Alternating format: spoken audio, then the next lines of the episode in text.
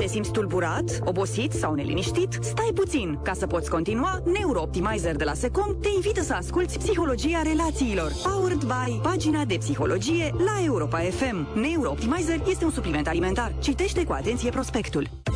Psihologia Relațiilor cu Gaspar Gheorghi la Europa FM. Bună seara și bine v-am regăsit la Psihologia Relațiilor. Dacă e luni, vă invit să alocăm câteva minute subiectelor pe care adesea avem tendința să le evităm pentru că sunt neplăcute, inconfortabile sau pentru că nu știm cum anume să le discutăm. În ediția de astăzi vorbim printre altele despre relațiile tensionate în planul profesional. Însă înainte de a sublinia cât de solicitant, stresant sau de epuizant poate fi un loc de muncă, mai ales în pandemie, și despre cât de complicate pot fi relațiile cu cei care fac parte din sistemul nostru profesional, aș vrea să încep prin a face referire la întrebarea care a marcat copilăria multora dintre noi. Ce vrei să te faci când vei fi mare? Îmi răsună și acum în minte aceste cuvinte pe care le auzeam mai des decât mi-aș fi dorit, atât din partea familiei cât și a cunoscuților părinților mei. Ulterior, aceeași întrebare a devenit populară în rândul profesorilor, antrenorilor sau a instructorilor de diferite activități. Iar partea cea mai supărătoare, constant faptul că, indiferent de răspunsul pe care l-aș fi dat, acesta părea să fie prea puțin satisfăcător pentru cei care mă întrebau. De regulă, copiii răspund la această întrebare din cauza presiunii sociale și aleg să facă referire la una din cele maxim 10-15 profesii pe care le cunosc sau despre care li s-a vorbit. Eu, personal, mi-am imaginat rând pe rând că mă voi face muncitor în fabrică, la fel ca părinții mei. Medic, pentru că părea să fie un om important pentru societate. Preot, pentru că asta și-ar fi dorit una dintre bunicile mele. Actor, datorită faptului că personajele din televizor erau prietenii mei cei mai apropiați. Și apoi profesor de istorie, pentru că niciuna dintre opțiunile anterioare nu se dovedise viabilă. Recunosc că pe atunci habar nu aveam de existența psihologilor sau a psihoterapeuților. Dar revenind la întrebarea despre ce vrei să te faci când vei fi mare, în timp am realizat că e una dintre întrebările capcană și cu un potențial destructiv destul de crescut. Pentru că validarea pe care o primim din partea adulților la răspunsul nostru ne poate induce ideea că aceea e singura cale către succes și orice altă idee sau alt plan are o valoare net inferioară. Situațiile de acest tip pot implica un caracter nociv pentru că e foarte posibil ca profesia sau meseria pe care o vom urma să nici nu se fi inventat încă. Ceea ce înseamnă că viitorul sine profesional al copilului s-ar putea să nu existe sau să implice un domeniu profesional de care copilul să nu fi auzit, așa cum a fost și în cazul meu. Prin urmare, prima concluzie pentru această seară sună în felul următor. Atunci când vine vorba despre viitor, e de mare folos să încurajăm pe copii să rămână curioși și deschiși la minte, fără să le impunem o viziune de tip tunel, care le-ar putea induce o singură cale. Psihologia științifică ne arată că pasiunea față de o anumită carieră este cel mai adesea dezvoltată și nu descoperită. Cu alte cuvinte, efortul poate influența entuziasmul și succesul profesional, deseori mai mult decât poate contribui interesul la șlefuirea de abilități sau de competențe. Printr-o investiție inteligentă în procesul de învățare și de rezolvare sau de gestionare a problemelor, o persoană își poate dezvolta pasiunea și odată cu asta să ajungă la mult râvnita stare de satisfacții profesionale și de mulțumire sufletească. Ba mai mult ar fi de subliniat că orice carieră, la fel ca relațiile sau comunitățile, reprezintă un sistem viu, care suferă o serie de schimbări în mod constant ca răspuns direct la solicitările mediului, ceea ce înseamnă că drumul către o carieră de succes implică rute infinite, iar adesea punctul de start poate duce către destinații încă nedescoperite. De aceea, ajută să nu ne atașăm prea mult de o singură rută, ori să devenim obsedați de o anumită destinație profesională. Psihologia relațiilor cu doctorul Gaspar Gheorghi. Deseori aud în cabinetul de psihoterapie clienți care îmi vorbesc despre faptul că au urmat o anumită carieră doar de dragul părinților sau că sunt extrem de nefericiți din cauza muncii pe care o fac. Însă nu știu ce altă cale ar fi de urmat. Pentru că asta ar presupune înainte de orice să regândească traseul și să-și lărgească perspectiva asupra vieții profesionale. În urma conversațiilor pe care le purtăm și care uneori sunt inconfortabile, adesea ajungem împreună la concluzia că în profesie, la fel ca în viață în general, e de folos să planificăm ceea ce intenționăm să învățăm și ce contribuție sperăm să aducem prin munca noastră pentru o perioadă de 2 sau 3 ani. Și în același timp să ne păstrăm mintea deschisă la ceea ce ne rezervă prezentul și viitorul.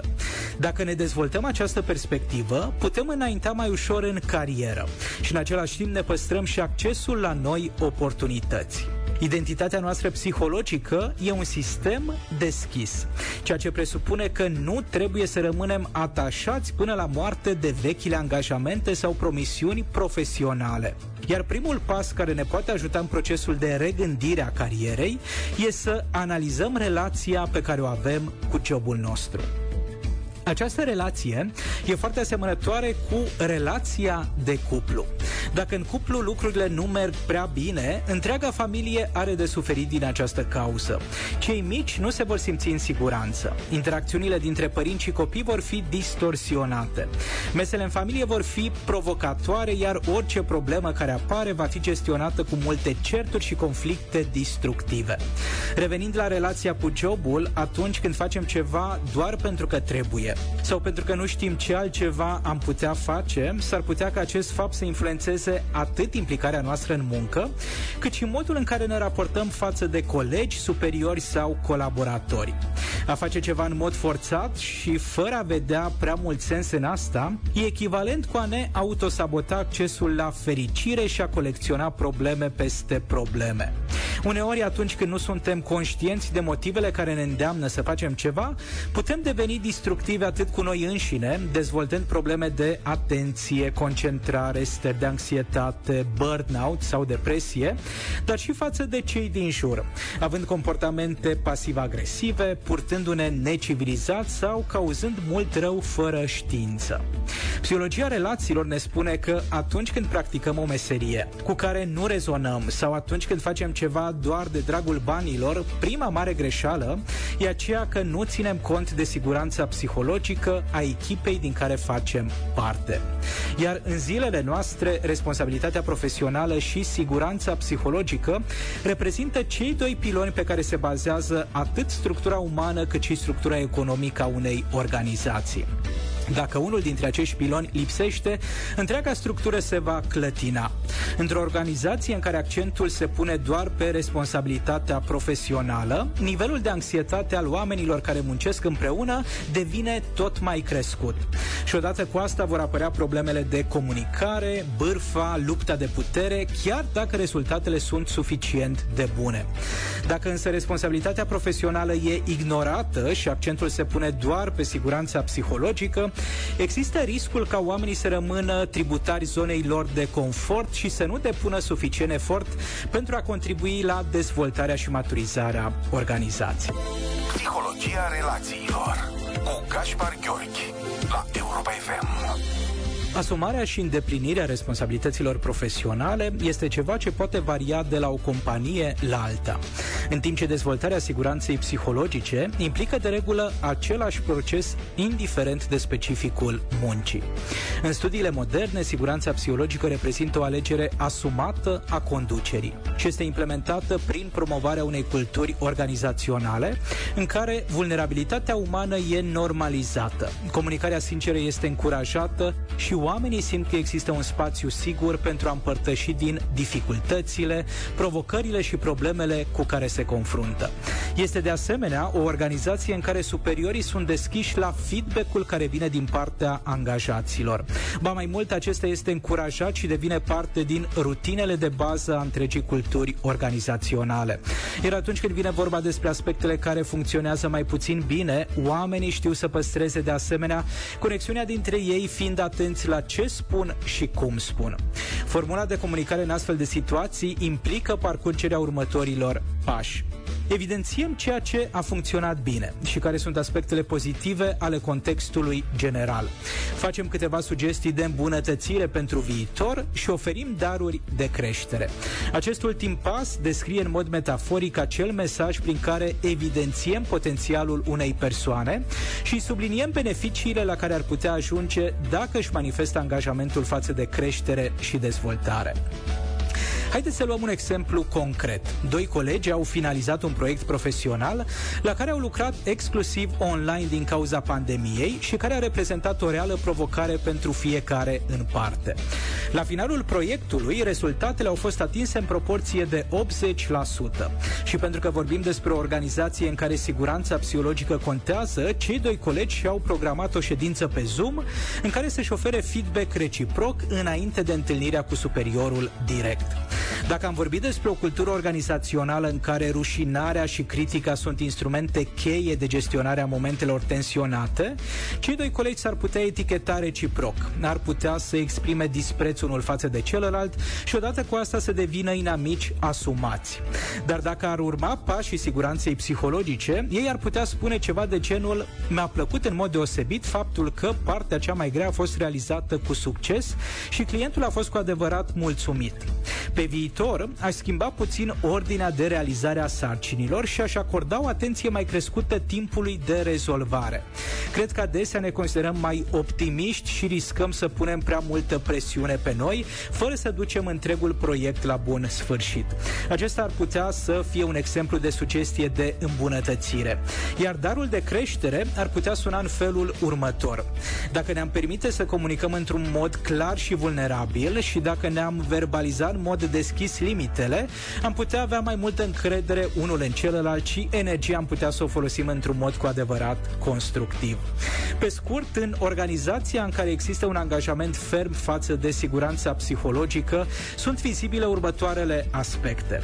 Greșelile sunt văzute drept oportunități de învățare. Există asumare față de riscuri și implicit față de eșec. Comunicarea este încurajată în mod constant, autodezvăluirea emoțională este parte din debutul ședințelor de lucru și există încredere atât în plan vertical cât și în plan orizontal. Stai puțin, inspira adânc, expiră și continuă să asculți Psihologia Relațiilor la Europa FM cu sprijinul Neurooptimizer de la Secom pentru susținerea sistemului tău nervos. Acesta este un supliment alimentar. Citește cu atenție prospectul.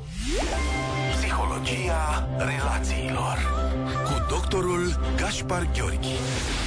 Înainte de final, mai avem timp pentru a răspunde la una dintre întrebările venite din partea unui ascultător Europa FM. Mesajul primit sună în felul următor. Salut, Gașpar! Locuim la Londra de ceva vreme și ascult cu mare drag episoadele din psihologia relațiilor. Sper tare mult să mă poți ajuta cu un sfat practic. Partenera mea de viață de 17 ani și mama copiilor mei are dificultăți imense în a comunica, a se înțelege cu fiul nostru în vârstă de 13 ani. Acesta are rezultate foarte bune la școală și îi place să joace fotbal. În schimb, partenera mea nu iubește lectura sau sportul și mi-e greu, aproape imposibil, să o conving că acestea ar putea fi poarta de deschidere pentru o relație faină mamă-fiu. Aștept cu nerăbdare răspuns. Încep prin a-i mulțumi ascultătorului nostru de la Londra și mă bucur să aud că psihologia relațiilor e populară și în rândul românilor de peste hotare. Prezența conflictelor într-o familie cu adolescenți face mult sens pentru mintea mea de psiholog. Iar din experiența personală știu cât de provocatoare poate fi uneori relația mamă-fiu. În același timp apreciez foarte mult grija tatălui față de starea de bine a familiei. Acesta e un pilon de bază în fiecare casă. Un tată implicat din punct de vedere psihologic e la fel de important ca un tată care asigură stabilitatea financiară a familiei. Făcând o legătură cu subiectul ediției din această seară, știm deja că ceea ce cred părinții despre viitorul copiilor nu reprezintă singura cale pentru succesul acestora. Dozarea efortului și implicarea asumată într-un domeniu sau altul sunt cărămizile de bază pentru traseul profesional al unui adolescent, care este bine să rămână deschis la minte pentru a da dovadă de flexibilitate și atenție față de noile oportunități. Într-o familie sănătoasă din punct de vedere relațional, diversitatea e încurajată, iar membrii acesteia nu trebuie să aibă o perspectivă simbiotică, să gândească, să creadă sau să simtă la fel. Prin urmare, faptul că mama nu e pasionată nici de lectură și nici de fotbal nu reprezintă ceva neobișnuit sau nesănătos. E un aspect al vieții care nu cred că ar trebui neapărat schimbat. Așa cum asta nu înseamnă nici că adolescentul ar trebui să renunțe la fotbal sau la lectură. Poate ar merita introdus în familie următorul principiu care contribuie la siguranța psihologică atât în sistemul profesional cât și în cel personal. Și anume, să fim de acord cu faptul că uneori nu suntem de acord. Iar pentru a susține relația dintre mamă și fiu, cel mai bun lucru pe care un tată îl poate face este să rămână curios din punct de vedere empatic, atât față de perspectiva partenerei, cât și față de perspectiva adolescentului. Să valideze punctele de vedere ale fiecăruia și să nu se alieze prea mult cu niciunul dintre aceștia împotriva celuilalt. Nenumărate idei concrete sunt disponibile și în cartea Parenting pentru Succes, un bestseller New York Times. În această carte recent publicată în limba română, autoarea oferă nenumărate sfaturi practice pentru părinții copiilor cu vârsta între 5 și 18 ani. Atât pentru această seară. Până săptămâna viitoare să ne întrebăm cu toții cum anume putem cultiva siguranța psihologică atât în sfera profesională cât și în planul personal. Să renunțăm la a mai forța pe copii să ne răspundă la întrebarea ce vor să se facă când vor fi mari și să ne reamintim că nu există o singură definiție pentru succesul în carieră. Seară bună, pe curând! Ascultat Psihologia relațiilor cu psihoterapeutul Gaspar Gheorghi la Europa FM. Powered by pagina de psihologie.